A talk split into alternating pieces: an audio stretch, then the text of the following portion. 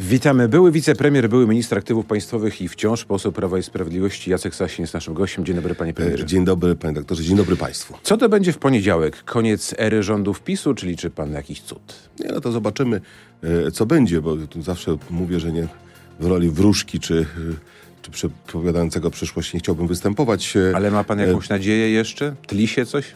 Pan, trudno, tak powiem, dzisiaj być optymistą przed tym e, Bo nawet premier sam nie jest, bo mówił 20-30% liczy no, na to, tyle poparcia.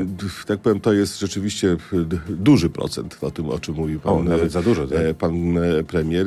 Oczywiście w, zawsze do końca trzeba walczyć, zawsze do końca e, trzeba próbować tą większość zbudować. To jest nasze zobowiązanie wobec e, wyborców, no ale e, realia są takie, że ta większość parlamentarna jest widoczna w parlamencie dzisiaj, bezwzględna.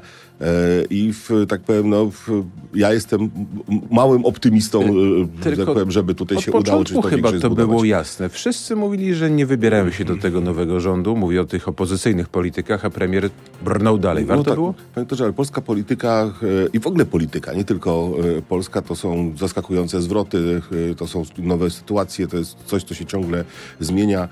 Ja już jestem w polityce dosyć długo.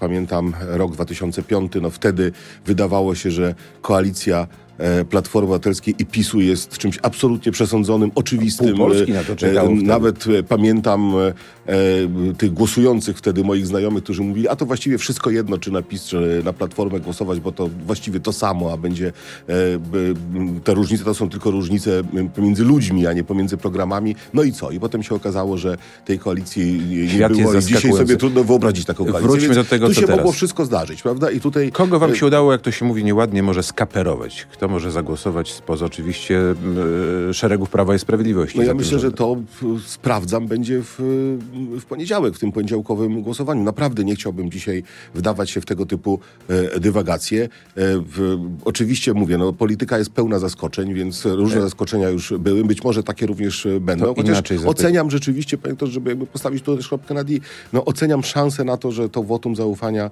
rząd pana premiera Mateusza Morawieckiego zdobędzie na niewielkie po prostu i, i tyle. No jakby cóż to więcej to, być. Musimy tą misję wypełnić. Z których szeregów ewentualnie liczycie na jakieś głosy poparcia? Znaczy, no to jest dosyć oczywiste, że najbliższa nam jest e, trzecia droga. W, ramach tej trzeciej drogi Polskie Stronnictwo e, Ludowe. No światopoglądowo jesteśmy tutaj e, najbliżej. Myślę, że tutaj dogadanie się byłoby naprawdę przede wszystkim dobre dla Polski, bo moglibyśmy stworzyć rząd, który byłby rządem spójnym, który miałby podobną wizję Polski. My od początku mówiliśmy, że jesteśmy gotowi naprawdę do daleko idących tutaj kompromisów w stosunku do naszego partnera koalicyjnego, nie tylko programowych, ale również dotyczących kształtu tego rządu. Zresztą ten kształt rządu pana premiera Morawieckiego, tego dzisiejszego rządu, jest również tego dowodem, że to jest inny rząd, nie powtórzenie tego rządu, kiedy Prawo i jest lepszy, panie premierze, bo pana w tym rządzie zabrakło. Zamiast pana jest dyrektor z pana gabinetu. To nie jest kwestia tego, czy on jest lepszy czy gorszy, czy ci ministrowie są lepsi czy gorsi, chociaż ak akurat wysoko cenię e, moją następczynię w Ministerstwie Aktywów e, Dlaczego pana tam nie ma? E, w, bo inna była koncepcja tego rządu. Znaczy właśnie chodziło o to, żeby pokazać, że to nie jest taki sam rząd, jaki był wtedy, kiedy mieliśmy samodzielną większość w parlamencie, że to jest rząd innych osób, innych e, twarzy, od, odświeżony, ale również taki rząd, który no, jest pewną ofertą, no bo w, e, wiadomo, że gdyby do tej koalicji e, doszło, no to również pewnie musiałoby dojść do znaczących Poprzedni rozumiem się złożył tak? Ja myślę tak, no, każda władza zużywa, zawsze. No, ja byłem ministrem przez 4 lata w bardzo trudnych czasach i to dotyczy również moich koleżanek i kolegów z tego rządu. Bardzo trudnych czasach, nieporównywalnych właściwie do e, żadnego okresu po 1989 roku. Wielkie kryzysy, pandemia, kryzys energetyczny, e, wojna na Ukrainie, idące za tym konsekwencje, jak chociażby wysoka inflacja. To wszystko musiało spowodować, że popularność naszego e, rządu zdołowała. I muszę powiedzieć, że w, w świetle tego, co mówię, ten wynik wyborczy Prawa i Sprawiedliwości powyżej 35% jest naprawdę imponujący i to w, też trzeba zauważyć. To o tym porozmawiamy, ale w internetowej części, panie premierze, zacytuję tutaj tygodnik wprost. Wczoraj ujawnił, że premier Donald Tusk w pierwszym tygodniu swoich rządów chce wymienić szefów służb, a potem, tu cytat, zająć się premierem Morawieckim, Zbigniewem Ziobrą i panem. Ma być podobno rzeźnia. Boi się pan? No ja, tak powiem, słyszałem wypowiedź e, jednego z posłów o pana gramatyki bodajże, który tak powiem sformułował taką tezę, że właściwie na pewno się jakiś paragraf znajdzie na Sasina. No, to są takie e, dobre stalinowskie wzorce, kiedy mówiono, zdajcie mi człowieka, paragraf się znajdzie, więc ja rozumiem, że to jest ta zapowiedź właśnie e, tego typu. Plan rozliczeń ma być gotowy. No plan rozliczeń, dobrze, oczywiście, tak powiem, w, jesteśmy gotowi do tego, żeby się z tym zmierzyć. Dowodem na to jest głosowanie naszego klubu za powołaniem komisji śledczej w sprawie wyborów prezydenckich, korespondencyjnych, wokół których narosło tak wiele nieprawd, że rzeczywiście może ta komisja będzie dobrym forum, żeby te nieprawdy e, obalić. E, ja jestem gotów do tego, żeby na każde pytanie odpowiedzieć. Nie mam sobie tutaj nic do ukrycia, ani nie, nie chciałbym sobie jakichś zarzutów e, stawiać. Oczywiście zawsze pewnie można zrobić coś lepiej, ale naj, najciekawsze w tej sprawie jest to, a czego nie dostrzegają politycy opozycji, że ta sprawa jest również już sądownie rozstrzygnięta, bo sprawa była badana przez Najwyższą Izbę Kontroli, pana prezesa Banasia, no, którego chyba nikt nie podejrzewa o jakąś sympatię do mnie czy do Prawa i Sprawiedliwości. E, pan prezes Banaś na siłę próbował postawić zarzuty, postawił te zarzuty, skierował do prokuratury. Prokuratura dwukrotnie e, tą kwestię umorzyła, a sąd, niezawisły sąd kierowany Ale... przez sędziego e, o sympatiach zupełnie innych niż do Prawa i Sprawiedliwości potwierdził prawidłowość tego Ale, umorzenia. Premierze, Prawnie sprawa jest zamknięta. Może dowiemy się czegoś nowego, bo jeśli wierzyć przeciekom prasowi Mirosław Gowin, czyli też były wicepremier, jest gotów stawić się przed taką komisją. On ma naprawdę dużo wiedzy na ten temat też troszkę się dzielił tutaj z nami w tym studiu. No, może, jest... może wtedy pana będzie w stanie czymś obciążyć. Nie sądzę, natomiast e, myślę, że to bardziej jest wiedza dotycząca politycznej kuchni, e, a nie e, jakiegoś dowodów na łamanie prawa, no bo tak naprawdę o czym my tutaj mówimy? Czy mówimy o tym, że zawsze wybory, każde wybory, również prezydenckie, parlamentarne, to jest kwestia polityczna i wiele się o tym rozmawia i różne scenariusze się rozpatruje w różnych gremiach politycznych i myślę, że podobnie było w, pra- w Prawie i Sprawiedliwości i podobnie było również u naszych konkurentów politycznych, no bo trudno nie rozmawiać, nie ustalać pewnych e, strategii. O tym pewnie Jarosław Gowin e, może opowiedzieć, ale e, jestem absolutnie przekonany, że nie będzie w stanie wskazać żadnego momentu, kiedy zostało złamane prawo w jakikolwiek sposób. To jest tylko i wyłącznie ze strony opozycji próba przykrycia tego, że nie mają zamiaru realizować swoich obietnic wyborczych, nie mają na to pomysłu, nie mają pieniędzy, nie wiedzą jak to zrobić, naobiecywali, więc teraz zamiast tego chcą zafundować igrzyska. No, pieniądze w budżecie, to wy zostawiacie. Panie premierze, Jacek no, Sasin jest naszym gościem. Zostawiamy budżet w bardzo dobrym stanie, e, rzeczywiście. Wyślecie swoich przedstawicieli do komisji, bo domagaliście się pięciu, opozycja mówi dzisiejsza opozycja, tak? Przyszli rządzący zapewne, że pięciu to wam nie dadzą. E, ale z tych parytetów nam skazano cztery miejsca w tej komisji, która jest, już, już jest faktem, bo jest powołana. Przedstawiliśmy naszych e, kandydatów zgodnie e, z procedurą. Akceptujemy te cztery miejsca. Ten parytet to jest między cztery a pięć. No, nie będziemy się jak będzie szczegóły. 3? No nie, znaczy no już jakby jest w tej chwili mowa o czterech. No oczywiście e, mamy do czynienia z ludźmi mało wiarygodnymi po drugiej stronie, więc oczywiście wszystko się może zdarzyć, ale, e, ale w, mówimy, komisja musi być zgodna z ustawą o komisji śledczej, bo tylko wtedy jest komisją śledczą i tylko wtedy można ją poważnie traktować. Która z tych komisji potencjalnie może być najbardziej niebezpieczna dla obozu Zjednoczonej Prawicy? Ja myślę, że żadna nie będzie niebezpieczna, bo y, my mamy do czynienia z pewną narracją, z pewną opowieścią, która ma naprawdę niewiele wspólnego z rzeczywistością. Tak jest w tej sprawie, o której mówiłem przed chwilą, wyborów korespondencyjnych, tak jest y, w tej sprawie tak zwanej afery wizowej, no, gdzie rzeczywiście mieliśmy do czynienia z y, nieprawidłowościami niewielkiej skali, wyjaśnionymi, gdzie zostali, że tak powiem, no, wskazani winni tej... Eksperci mówią, że właśnie ta afera pogrążyła was na końcu kampanii. Tak, no być może ona nas pogrążyła, być może ona miała wpływ rzeczywiście na niższy wynik niż oczekiwaliśmy, ale to tylko i wyłącznie wynika z tego, że propaganda wokół tej sprawy była tak e, rozdęta przez e, drugą stronę, że rzeczywiście A Pegasus, część, część afera podsłuchowań nie, nie zmiecie was ze sceny e, politycznej? Nie, nie, absolutnie jestem przekonany, że nie. Co prawda nie znam szczegółów oczywiście postępowań w tej sprawie. No, trudno, żebym je znał. Sprawa sprawy są tajne, ale jestem przekonany, że w każdej sprawie, tak zresztą wynika z oświadczeń i, prokuratora generalnego, i ministra koordynatora, działa działanie Pegasusa było poprzedzone wnioskiem prokuratora i zgodą e, sądu, niezawisłego e, sądu, więc jakby procedury zostały tutaj dotrzymane, a to, że w każdym państwie służby specjalne stosują środki techniczne, żeby e, łapać przestępców, to przecież jest oczywiste i naturalne. No, trudno, żeby było inaczej. Przestępców? Pytanie, czy też polityczną konkurencję, ale no, o tym za moment to już o tym decydował sąd, o tym zawsze decydował sąd. Jacek Sasin jest naszym gościem, dziękuję słuchaczom i dziękuję, dziękuję. też naszemu gościowi. Przenosimy się do internetu i zapraszamy także tam wszystkich Państwa. No to wrócę do tego pytania o Pegasusa. Czy to nie jest tak, że sądy, które teoretycznie y, były w jakiejś części przynajmniej tak przychylne prokuratorowi generalnemu mogły po prostu zgadzać się albo nie mieć wyjścia na zgadzanie się i zgodziły się, bo musiały na takie podsłuchy.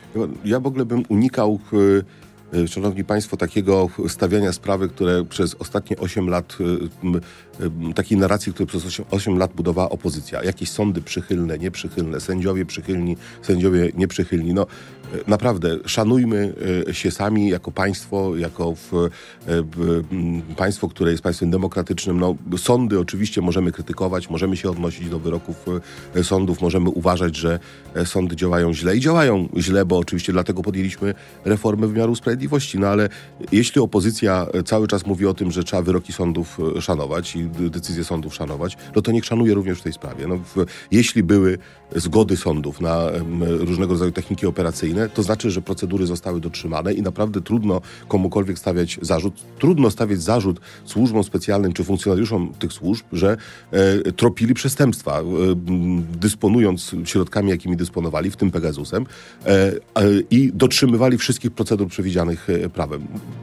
Jeśli zostanie udowodnione, że gdzieś Pegasus został e, użyty bez e, tej procedury, bez zgody e, sądu, no to wtedy rzeczywiście opozycja będzie miała, mówić, miała prawo mówić, że coś jest nie tak. Ale na razie nie słyszałam o takim przypadku i nie sądzę, żeby taki przypadek w ogóle miał miejsce.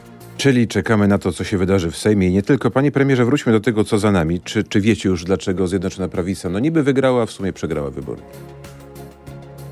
Wygrała, bo mamy najwyższy wynik. No ale chyba rządzić nie będzie, tak, W normalnych warunkach demokracji stabilnej, nie takiej rozchwianej, gdzie E, działa ten mechanizm demokratyczny w Polsce w ten sposób, że partia, która wygrywa wybory, e, jest e, piętnowana przez swoich przeciwników politycznych jako ta, która nie ma prawa rządzić, czyli nie ma prawa konsumować swoich zwycięstw wyborczych, bo Prawo i Sprawiedliwość w takiej roli jest ciągle obsadzane przez naszych konkurentów, to pewnie byśmy rządzili, bo normalnym jest, że partia, która wygrywa wybory, szuka koalicjantów. Takich no koalicjantów właśnie, moglibyśmy... koalicjantów potencjalnych na razie no, nie widać. Ale dla, o to wynika właśnie z tego, z tego, że w, w Polsce w sposób zupełnie niezrozumiany. Budowany jest jakiś kordon sanitarny wobec Prawa i Sprawiedliwości. E, e, Prawo i Sprawiedliwość jest wykluczane z tych, e, przez naszych konkurentów, z tych demokratycznych procedur, które normalnie działają w każdym kraju.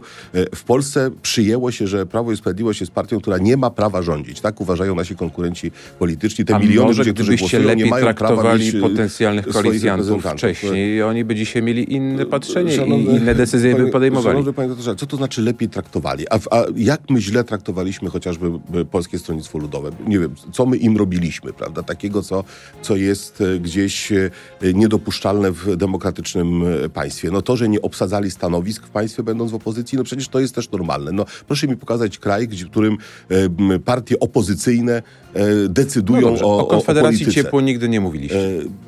Nigdy nie mówiliśmy e, ciepło, to, to jest A to prawda. potencjalne koalicje, no, dlatego o tym mówię. No, jak dzisiaj patrzę na działania e, Konfederacji, to mam co do tego duże wątpliwości, czy taka koalicja w ogóle byłaby możliwa z tym y, ugrupowaniem, które zresztą jest ugrupowaniem niejednorodnym, też musimy to sobie bardzo wyraźnie powiedzieć. Tam są różne nurty.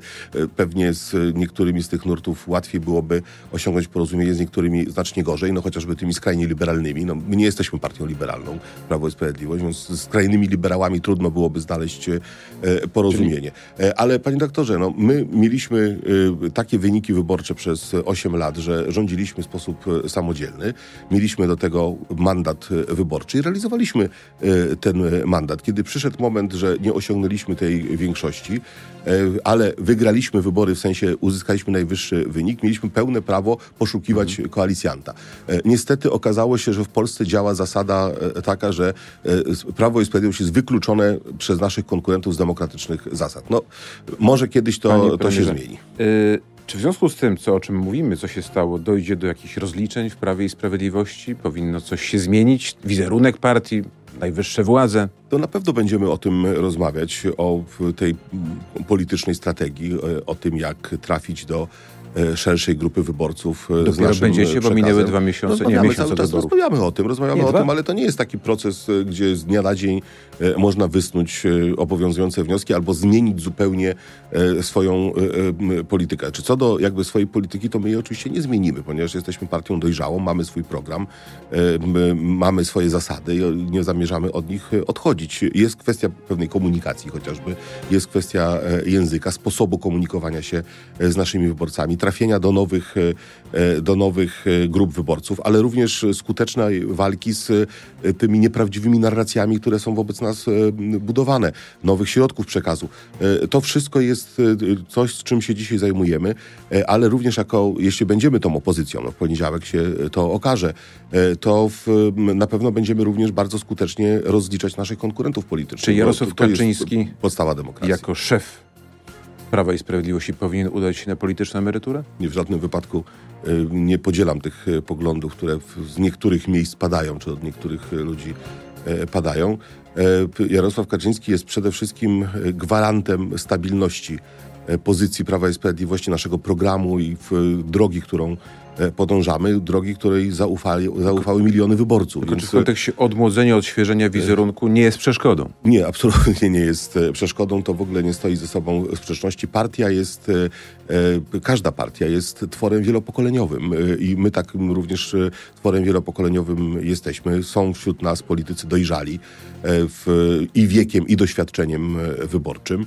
E, i są politycy młodzi. Jest ich naprawdę bardzo wielu dzisiaj e, w Sejmie, e, bardzo wielu polityków Prawa i Sprawiedliwości. Proszę zobaczyć też, jak nasi konkurenci do tego podchodzili. No, w momencie, kiedy my jako partia promowaliśmy ludzi młodych na, różne rodzaju, na różnego rodzaju stanowiska, rządowe, w, w administracji, w, w, spółkach Skarbu Państwa, ludzi dobrze przygotowanych, ale młodych wiekiem, prawda? I w związku z tym nie mających też jakiegoś wielkiego doświadczenia, no bo trudno w krótkim czasie takiego jeszcze nie zdobyć. To były zarzuty o tym, że to są jacyś misiewicze, że to są ludzie niedoświadczeni, że to są jacyś ludzie no, wyciągani. Ale przyzna pan, że, e, że wiele takich I, sytuacji no, było. Ale, no, ale, nie, no panie redaktorze, ale to się no, zdecydujmy. Choćby, Albo choćby dajemy żona szansę... Krzysztofa Sobolewskiego, no, dobrze, no to, który to, to stracił jest, też pozycję w partii. To jest inny e, problem. E, to jest już inny problem nie dotyczący promowania ludzi młodych. Chociaż żona pana posła Sobolewskiego jest młoda, ale mówię, mówimy o innym problemie, czy rodzin polityków, prawda? Tutaj staraliśmy się podjąć rzeczywiście skuteczne działania, żeby w tą pewną patologię jednak wykluczyć i nam się to udało. Jestem przekonany, że jeśli nas się postawi na tle naszych poprzedników, to naprawdę wypadamy tutaj dobrze. Zobaczymy, jak będą z tym walczyć nasi następcy. Będziemy tego pilnować i będziemy ich z tego rozliczać. Ale my rzeczywiście promowaliśmy ludzi młodych. W bardzo wielu miejscach promowaliśmy ludzi e, młodych i mówienie o tym, że jesteśmy partią, która się zamyka, czy nie otwiera się, nie no daje tylko szansy dla ludzi młodych młodym. PiS jest takim wizerunkowo taką partią właśnie ludzi starszych. No więc właśnie, wizerunkowo, panie doktorze. I dlatego o tym mówię, że musimy też odkłamać pewnego rodzaju, e, pewnego rodzaju negatywny obraz, który został zbudowany, nieprawdziwy. No chociażby, no, rozmawialiśmy o komisji śledczej, e, w naszych reprezentantach do tej e, komisji. No proszę zobaczyć, co są ludzie. Waldemar Buda, młody przecież człowiek, młody polityk, który ma już doświadczenie bycia ministrem konstytucyjnym, prawda? Znakomicie dzisiaj spełniający się w Sejmie. Pan e, minister, poseł Może Jabłoński za mało byli dzisiaj, widzialni, prawda? a ci, którzy byli mają mocno, lat więcej byli w wieku emerytalnym byli są mocno, na pierwszej linii. Byli mocno widziani, panie doktorze, jeśli ktoś chciał na to patrzeć i to dostrzegać, a nie budować fałszywy przekaz. Panie premierze, grozi rozpad Zjednoczonej Prawicy w związku z tym, co się stało? Bo jak przejdziecie do opozycji, to sytuacja jest zupełnie inna. Będzie właśnie ta chęci rozliczeń. E, ale okres opozycji to również jest okres konsolidacji, panie redaktorze, bo jeśli chcemy skutecznie być w opozycji, a tylko skuteczna, skuteczne prowadzenie polityki opozycyjnej wobec e, władzy, rozliczanie, skuteczne rozliczanie władzy, a właśnie powstał również w tym tygodniu, który mija, e, zespół, specjalny zespół w naszym klubie, którym kieruję, którym będzie zajmował się skrupulatnym rozliczaniem obietnic wyborczych naszych konkurentów politycznych. Będziemy o tym głośno mówić, będziemy to pokazywać, bo dzisiaj widać, że oni się z tego wycofują. Już Donald Tusk oficjalnie powiedział, że kwota wolna od podatku, w, którą zaproponowali, nie będzie zrealizowana w ciągu pierwszych, pierwszego roku ich rządów, a to miało być w ciągu 100 dni, przypominam. Jeden z najważniejszych to może być punktów... sojusznikiem w tego typu polityce. Widzicie tutaj jako taką ostatnią ostoję prezydenta? No prezydent na pewno jest sojusznikiem w sensie dbania o E, demokrację i dbania o to, aby te największe zdobycze ostatnich lat były zachowane. W tym sensie mówię oczywiście o, e, o sojuszu, ponieważ pan prezydent ma swoją rolę, jest ponad, stoi ponad sporami e, partyjnymi, natomiast no, ma, swój, ma swoje poglądy, które nie są przecież tajemnicą i to są poglądy w wielu obszarach, chociaż nie we wszystkich, zbieżne z tym, co my proponujemy, prawda? czy jaką, jaki program proponujemy. Więc będziemy na pewno chcieli z panem prezydentem tutaj współpracować ściśle. Ale będziemy oczywiście szukać e, tych sojuszników również wśród e, tych e, reprezentantów społeczeństwa, którzy niekoniecznie są dzisiaj w parlamencie, a którzy, tak powiem, mogą poszerzyć tą, to nasz, ten nasz obszar oddziaływania, społecznego oddziaływania, ale nie będziemy ustawać również, aby szukać tych sojuszników w parlamencie, bo jestem przekonany, że kiedy zacznie się trud rządzenia, kiedy okaże się, że trzeba podejmować trudne decyzje, że kiedy okaże się, że te programy czy pomysły na Polskę partii, które chcą dzisiaj wspólnie rządzić, od lewa, od lewicy, od skrajnej lewicy do, do centrum, E, że, że trudno jest to wszystko pogodzić, to być może również tutaj e, dojdzie do refleksji, dojdzie do e, odpowiedzi pozytywnej na tą naszą ofertę, która dzisiaj leży na stole. Podoba się panu styl Szymona Hołowni, bo to on podbija dzisiaj serca młodych wyborców, to on podbija dzisiaj serca wielu też komentatorów, dziennikarzy. Ja wiem, że dzisiaj polityka często jest traktowana jako teatr, ale i, i w tym sensie oczywiście Szymon Hołownia jako gwiazdor telewizyjny, jako celebryta, no może trafiać w oczekiwania tych, którzy właśnie tak politykę postrzegają, ale E, w, ja wiem doskonale, że polityka nie jest teatrem, że polityka to duża, ogromna odpowiedzialność, to podejmowanie niezwykle ważnych decyzji dotyczących e, przyszłości Polski, Polaków, naszego bezpieczeństwa. E, jestem historykiem, wiem jak wielką wagę miały nietrafne decyzje w naszej historii podejmowane przez rządzących, jakimi tragediami kończyły się dla naszego kraju i naprawdę politykę trzeba traktować poważnie. Nie można jej traktować jako widowiska, gdzie... Czyli w tą stronę PiS gdzie, się nie zmieni. Nie, nie, znaczy na pewno nie. Znaczy my jesteśmy jesteśmy gwarantami poważnej polityki, naprawdę, a nie e, e, polityki jako widowiska, jako w cyrku, e, jako czegoś, gdzie wszyscy mamy siedzieć z popcornem i się dobrze bawić. Naprawdę, to nie na tym polityka polega. Tylko bardzo niedojrzali politycy, czy ludzie, którzy weszli do polityki, mogą tak politykę traktować. Ja mam nadzieję, że Szymon Hołownia tej dojrzałości jednak z czasem nabierze, bo pełni no, bardzo ważną funkcję w polskim państwie i mam nadzieję również, panie doktorze, że Szymon Hołownia zacznie dotrzymywać słowa, bo powiedział o tym, że nie będzie zamrażarki, a, a jest i to brutalna zamrażarka w ważnych sprawach. Wy mieliście jeszcze większą... Powiedział, że chce być, panie redaktorze, marszałkiem wszystkich e, e, sił i wszystkich posłów w Sejmie, a zaczął od tego, że firmuje niewybranie e, do prezydiów Sejmu i Senatu naszych przedstawicieli, gdzie pierwszy raz w historii największy klub parlamentarny nie ma Poczekajmy, aż to wszystko się rozwinie, bo Sejm jest od miesiąca, no a rządu to, tak naprawdę to jest nie ma. Początek. Panie premierze, polityka początek. to też jest coś takiego namacalnego i tym namacalnym są pewnie pieniądze z KPO. Już słyszymy, że będą te pierwsze, pierwsza transza, potem druga z KPO będzie. Pierwszy sukces Donalda Tuska? E, nie nazwałbym tego sukcesem, ponieważ my nie mieliśmy żadnych wątpliwości, że po tych wyborach parlamentarnych, niezależnie od tego, kto te wybory wygra, te pieniądze do Polski płyną. Jeśli by wygrało Prawo i Sprawiedliwość i rządziło skutecznie, to również te pieniądze do Polski by e, przyszły, ponieważ ich blokowanie wcześniej było spowodowane tylko i wyłącznie polityczną grą ze strony instytucji europejskich obliczoną na wsparcie opozycji. I to jest tylko dla mnie dowód, że tak szybko te decyzje dzisiaj następują, gdzie przecież nic się nie zmieniło. Nic się nie zmieniło w systemie prawnym, nie zostały usunięte te wszystkie pseudo-przyczyny, o których słyszeliśmy, do blokowania tych Bo To jest ta transza, która też może być wypłacona bez tych zmian, o których no mówię, tak, bez to, to dlaczego nie została wypłacona wcześniej? Dlaczego nie została wypłacona po wyborach? Tylko właśnie czekano, aż, e, aż te wybory się e, odbędą. No, od początku mieliśmy jednak do czynienia z wojną e, instytucji europejskich z demokratycznym polskim rządem. W wielu obszarach to się działo, nie tylko w tym obszarze, to długo można było o tym mówić. I to niestety pokazuje, jak dzisiaj chore mechanizmy również obowiązują w Unii Europejskiej, gdzie jest taka próba wpływania na decyzje, brutalnego wpływania, absolutnie pozaprawnego, pozatraktatowego na politykę wewnątrz krajów członkowskich. Tak Ostatnie tak pytanie, panie premierze, bardzo brutalne. jeszcze gospodarcze, bo odpowiadał pan w swoim resorcie za wiele spółek Skarbu Państwa, wiele takich nowych projektów. Być może wiele z nich nie będzie, a spółki częściowo będą prywatyzowane będzie pan jak Rejtan bronił stanu rzeczy?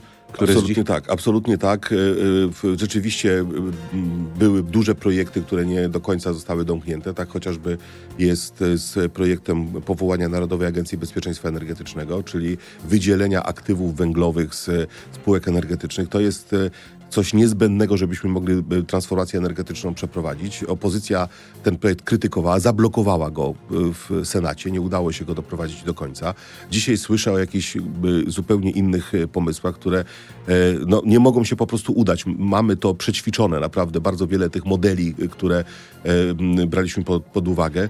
W, więc obawiam się tutaj, że będzie taka, i to pokazuje chociażby również ta sprawa tej ustawy wiatrakowej, że będzie taka próba realizowania interesów wielkich, prywatnych, zagranicznych firm kosztem spółek Skarbu Państwa. Prywatyzacja Zobaczymy. również e, tych spółek, osłabiania ich, e, ich wartości, e, jak chociażby Orlenu. Znaczy to mnie bardzo niepokoi i na pewno będziemy o tym bardzo głośno mówić, będziemy to piętnać, będziemy się temu sprzeciwiać. A my będziemy się temu przyglądać. Bardzo dziękuję. Bardzo Jacek dziękuję. Sasin był wicepremier, był minister aktywów państwowych, był naszym gościem. Dziękuję, panie Dziękuję premierze. bardzo. Dobrego dnia i dla pana, i dla państwa. Również.